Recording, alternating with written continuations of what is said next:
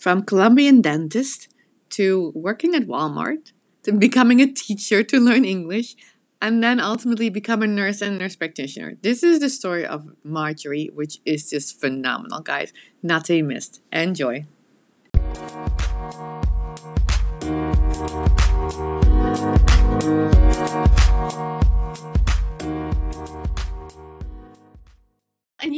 Phenomenal story and let's just dive into it because um, nurse outside the box right? We love i love the um, the nurses that i'm interviewing because they're all so creative and have so different stories.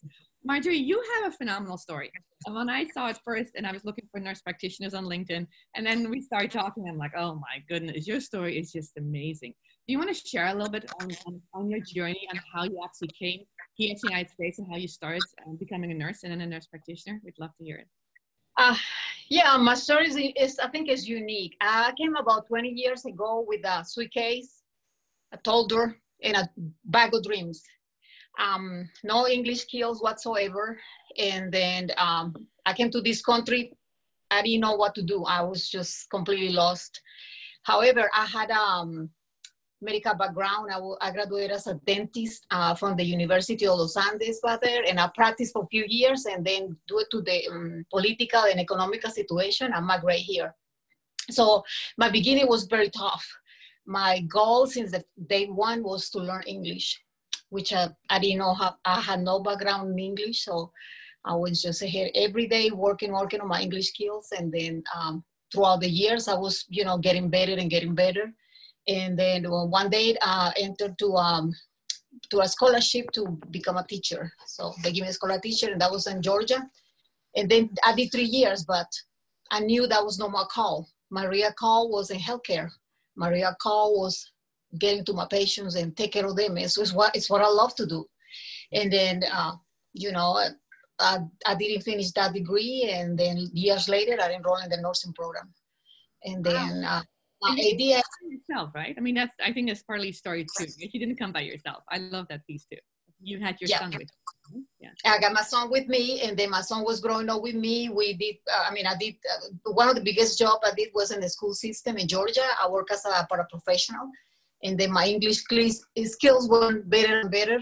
Um, I went to uh, help to kindergarten and I was just like A B C D every day, all the phonics, ah, ah, ah, B B B, and I was just you know picking up the English skills just fast with the kindergarten and throughout the years I went to first grade, second grade, third grade as a helper, but I was just listening every day. I was like, well, I'm a bigger listener, so I'm gonna learn my English skills right here until I had the opportunity to go to college and, and you know perfection my uh, writing skills was, was the last skill uh, I really um, a car acquire and then um, then I went to nursing school, which is very tough for me.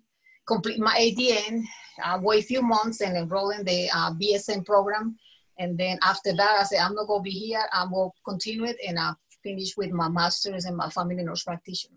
And I'm thinking about go back and my, do my nurse, my, my, my doctorate degree, but still, and with because the situation right now, I'm still trying to get more skills on, as a nurse practitioner first, and then I'll probably will go back and do it. Yeah. So why a nurse practitioner? Right now you're bilingual too, right? I think that's one of your your biggest being having. Yeah, I'm a, why why a nurse practitioner? Because I think it's because I have my de- my dental degree before, and I, w- I used to be independent. Um, I used to take my own decisions, do my own diagnosis, my own prescribing, and all that stuff. So as a nurse, I couldn't do that because you had to be, you know, in the hospital and you had to follow, you know, and I want my own independence. I want to have, I want to, um, I wanted to have my own decisions and my own diagnosis and my own teaching to my patients and follow what I, I believe is the best for my patient and not something pre-established for me or, or, or, given to me. You know, I still, you know, I'm in Ohio and I'm still uh, subject to uh, a doctor agreement. We have a, a like a legal agreement with the doctors, but the doctor is never there. So I take my own decisions in, on my daily basis. So. Yeah, that is beautiful. I love that. So nurse practitioner, can you tell us a little bit about what's going on in your life right now? What do you love? You work in acute care, right? Or um, urgent care, I should say. Urgent, urgent care. care. Um, so yeah, well, when I graduate, uh, I looked for many jobs. Um, one of my, I mean, sounds a little bit uh, um, strange, but I like hospice um, but I couldn't get in that in that field. You know, apply many times. And so one day they called me for the urgent care, and I was like, okay, let's go start urgent care, and I will just apply what I've been learning. So I'm working right now in Cincinnati, Ohio, and I'm working independently in uh, urgent care. I have 12-hour shifts, and uh, you know, like I say, I take my own decision. I see my patients, I get diagnosis, you know, treatment, uh, education, everything on my own. Uh, I'm very independent. So I love it. I love it because, you know, I can apply what I learned and uh, basically was what I was looking for. Yeah. Has, so everything with COVID-19, has that changed a lot of your practice at this point or? What's, how is that? Yeah, going? it has changed a little bit. The patients are, you know, it's two two major major reasons why they not show up to the practice daily. Uh, first of all, they're afraid. You know, they're afraid. Um, they have to comply with the you know social distancing in the quarantine and all that stuff. And then the other reason is economic. We are in a transition to a kind of difficult situation right now, and people are kind of afraid to spend the money, and they, they don't have insurance, which is much of my patients um, it's, it's difficult for them. And I think that's one of the factors there. But, you know, we still keep steady, you know, we still try to encourage them. They come back here. We do telemed so they can, um, you know, do consultation through the phone or through the websites and we can help them out and guide them what to do. Awesome, beautiful. What do you see moving forward? I'm curious because um, nurses, nursing is going through a transition, right? Um, nurse practitioners yes are going through a transition. So what do you see? How would you encourage um, nurses say, what do you see for the future? What do you see happening in the near future with, with in your role and also for nurse practitioners in general? I would love to hear about that. Uh, in my role, uh, personally, I really like to uh, go back to school. My son's, my son, uh, uh, which is in medical school, my son, the, the little baby that came with me, he, he became a man and then he's, a, he's in a third year medical school right now and then he says, Mom, please stop going to college. You went to dental school. You went to nursing school. You a nurse practitioner. Stop, Mama. And I'm like, uh, no, I feel like it's something. It's the, I love college. I love to learn, and I, I keep daily, you know, learning new things every day. And then uh, I really like to come back and, and do some kind of specialty. And, you know, nurse practitioners are very, have a variety of fields that we can, you know, approach. And um, I like to do that, or I like to go back and finish my terminal degree, which is the doctorate. Teaching one day probably will be a good stuff for me, you know, as I'm getting older. uh, so I would like to go to college and, you know, teach all for the nurses what my philosophy, you know, and of course with the curriculum, all that stuff would give you the ideas, what is the passion to be a nurse. The passion, they wake up every day, you know you are going to help someone and that's what moved me, moved me every day. When I did it in the hospital, and whoever knows me knows how I am. I get up in the morning and I have all this passion to be there with them and help them out. I really do do do my job from the bottom of my heart. Is what what is my call in life. I think. I love it. It's so beautiful. I love your I love your energy around it. No, really, I do. Oh yeah, I have a What do you would you say to nurses who are um, who are coming. I think I think part of the uniqueness of your story is you coming from a very different country, right?